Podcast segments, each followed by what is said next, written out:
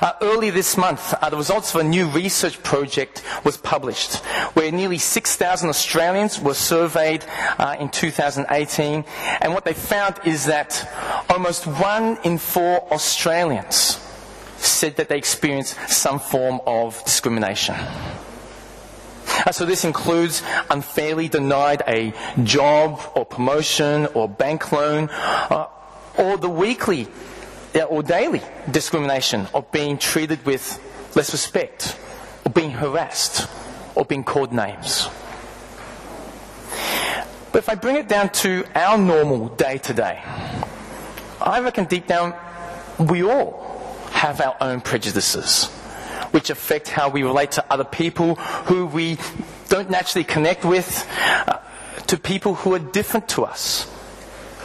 And that can stop us from sharing our faith with them or just stopping us loving them as we should. Uh, what we'll see from God's Word this morning is that the gospel is inclusive because the gospel is for everyone, no matter who they are. Uh, this morning we're going to see three things. Firstly, we're going to see the, firstly the church being scattered. Then, secondly, we're going to see this thing about Philip and Simon. And then, thirdly, we're going to see something about Philip and us. Uh, but let me firstly set the context of where we've been through and Acts so far. Uh, now, the book of Acts is about God's mission of God's of His people, uh, of people coming to know Jesus through His disciples. And back in Acts chapter 1 verse 8, we saw the plan of how this mission was to happen. Let me read to you again. Acts chapter 1 verse 8 says this. Jesus was saying, but you will receive power when the Holy Spirit comes on you.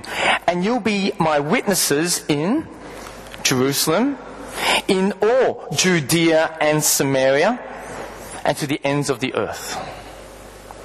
And in chapters 1 to 7 that we've seen so far, we've seen that tons of people have become Christians. But so far, the action has only been in Jerusalem. And so by the time we get to Acts chapter 7, we saw last week, the opposition against Christianity has really grown.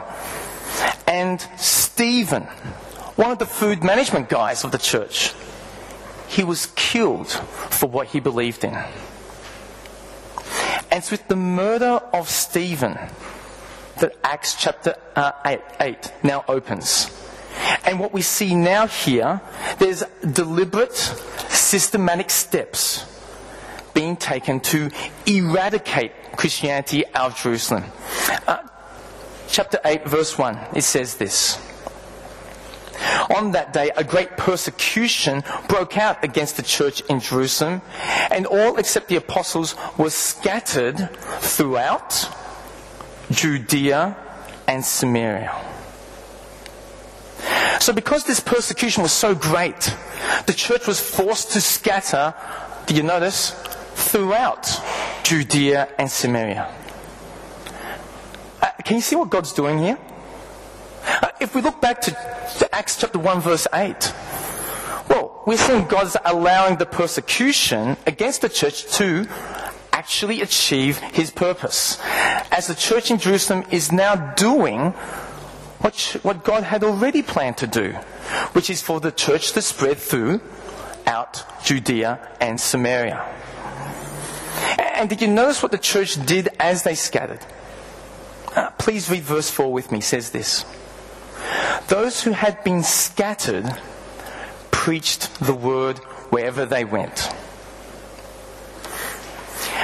So, despite the attempts of the world to squash Christianity, we actually had the opposite effect, where the persecution successfully grows the gospel. It's like the world they were trying to, it's trying to blow out a smoldering fire. But instead of putting it out, they fan it, they fan it into flame. And the thing we need to see here is well, God's the one who's really in charge here. God's purposes won't be undone. That whatever happens in the world, He'll use it to achieve His plan, which is to make His kingdom grow. I wonder if this is the same thing that's happening in Australia in Christianity today. Where these days it's harder to be a Christian. But despite what we hear and see in the world around us, or what we're experiencing personally, hey, we can take comfort and we can rest in the knowledge that nothing is outside of God's control. He's got the situation in hand. And He has a plan for it to grow His kingdom. And what we're seeing here in Acts chapter uh, 8 here is actually fulfilling the words of a Pharisee called Gamaliel back in Acts chapter 5, where Gamaliel and all the other Pharisees, they were trying to initially work out what to do with this thing called Christianity, what to do with the apostles. And Gamaliel says this in Acts chapter 5, verse 38. He says, For if their purpose or activity is of human origin, oh, it will fail. But it is, but if it is from God, you will not be able to stop these men. You will only find yourselves fighting against God. So, if a person of the opposition can see that, well, how much more should we?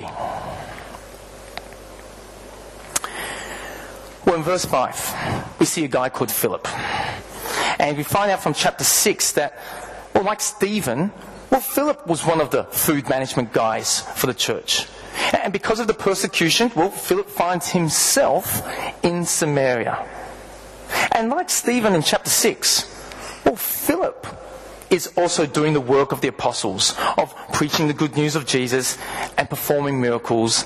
And as a result, the Samaritans are becoming Christians. Now, the thing you need to know about Samaritans is that the Jews absolutely hated them.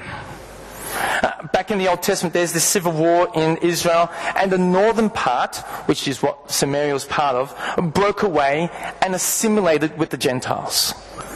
And so the Samaritans were seen as these half blood traitors who had turned their backs on true blue Judaism. And the animosity that both sides have for each other. Uh, it's actually like what the Israelis today have against the West Bank Palestinians. And so, for some of you who are die-hard New South Wales supporters, if you think you don't like Queenslanders that much, well, that's nothing compared to these Israelites and Samaritans. So, with that in mind, what we see Philip doing here is really, really bold. Because this is uncharted territory. No Jew would ever dream of doing this. But the gospel is inclusive. The gospel is for everyone. And that means it's for Samaritans too. And what we see in chapter 8, well, contrary to traditional expectations, the Samaritans accept the good news of Jesus and they start following him. In verse 9, we meet a guy, a Samaritan, called Simon. And he's a big personality in Samaria. Uh, please read verse 9 and 10 with me. It says this that for some time a man named Simon had practiced sorcery in the city and amazed all the people of Samaria. He, he boasted that he was someone great, and all the people, both high and low, gave him their attention and exclaimed, Hey, this man is rightly called the great power of God. Simon's not a bashful guy. Unlike Karen Assels, who's an introvert, this guy is an extrovert. And not only does he think he's great, well, he's convinced everyone else that he's great. But then when Philip bursts on the scene, the great one, this great Samaritan one, is confronted with someone who's greater. Uh, whatever magic tricks or David Copperfield illusions that Simon did, they were no match for what Philip was pulling off. Where he was driving out demons, he was healing the paralyzed, all in the name of Jesus, who is the one who is the real power. And so Simon starts following Philip. Now in verse 14, Peter and John, two of the apostles, uh, come to Samaria to check out what's happening. And because the Samaritan believers hadn't received the Holy Spirit yet, well, Peter and John, they lay their hands on them and they received the Holy Spirit. Now, I have to say up front here, what we see in this part of the passage, it's really weird. Because this isn't the normal way things happen when someone becomes a Christian. Uh, because we know from the rest of the Bible, once you become a Christian, you get the Holy Spirit instantly. So what's happening here? Well, we're meant to see this as deliberately odd, so that our attention is drawn to the bigness of what's happening here. The ongoing work of God's kingdom has now stepped out of Jerusalem and stepping out of Judaism. And so this, this is so big that the apostles, they're forced to see it for themselves. And so that's why the Spirit is purposely and strangely delayed. So that the apostles could eyeball it for themselves that these hated Samaritans are now invited to God's kingdom. Again, God is saying it loud and clear that the gospel is inclusive. The gospel is for everyone, especially to those who you don't expect. Now, in verse 18, Simon sees what the apostles are doing, and he wants to buy that ability to give out the Holy Spirit. Well, Peter tells him off. And Peter's rebuke is pretty sharp. Now, please see what Peter says to Simon in verses 20 to 23. Verse 20 Peter answered, May your money perish with you because you thought you could buy the gift of God with money. You have no part or share in this ministry because your heart is not right before God. Repent of this wickedness and pray to the Lord in the hope that he may forgive you for having such a thought in your heart. For I see that you are full of bitterness and captive to sin. Simon wants to buy a franchise in the business of the Holy Spirit because he wants another trick for his repertoire. You see, at the end of the day, Simon, he's selfishly thinking that's all about him. But the big thing is that Simon doesn't actually understand God's free gift of grace. Because you can't buy God's grace with money. And it's a common mistake. People think you have to do something for God so that you can be blessed by God. But God can't be bought. He's not here to enhance our little show. And the problem is for Simon, he doesn't realize how bad and how unworthy he really is. So Peter calls out Simon, or what's happening in Simon's heart. That Simon's full of bitterness. That sin is driving his intentions. So Peter warns Simon to repent and to pray to God for forgiveness. Well, how does Simon respond? Well, please check out verse 24 with me. Verse 24 says this Then Simon answered, Pray to the Lord for me, so that nothing you have said may happen to me.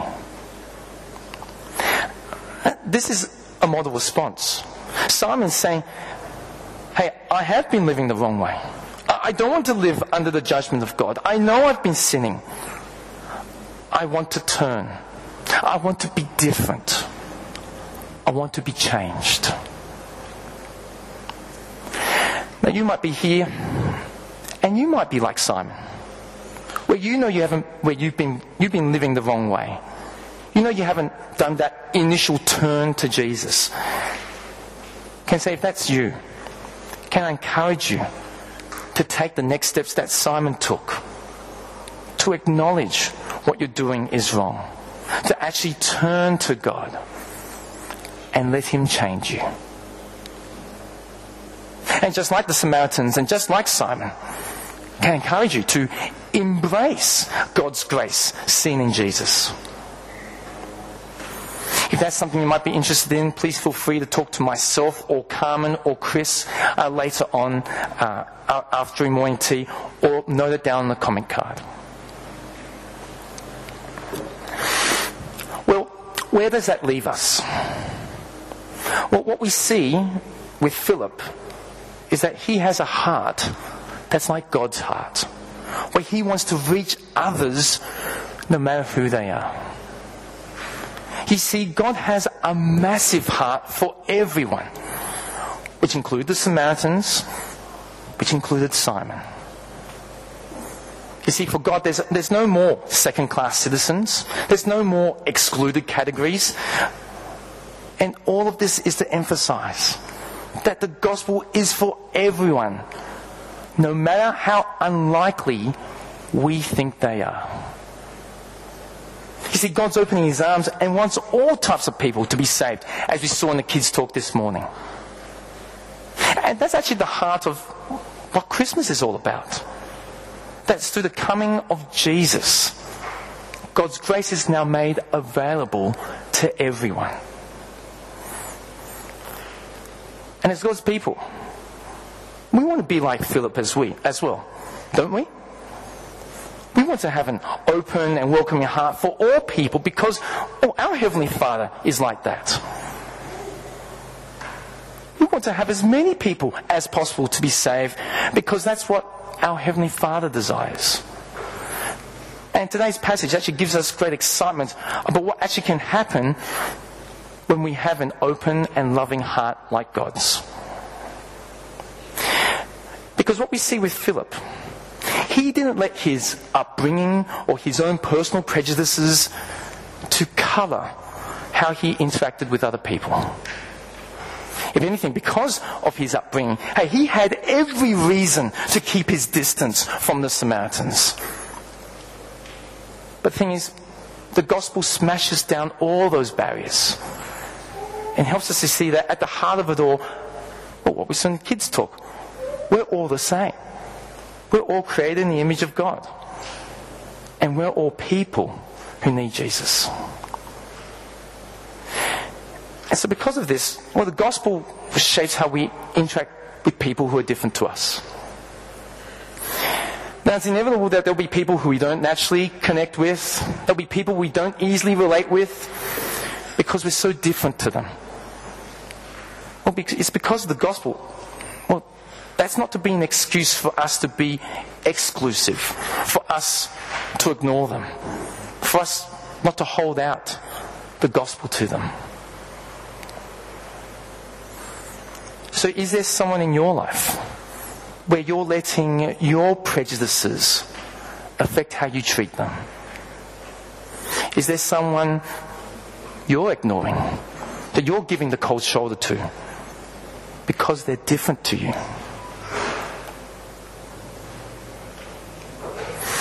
As we come to this time of Christmas, as we come on this time of holidays, we're coming to a time where life is not so crowded with work or school.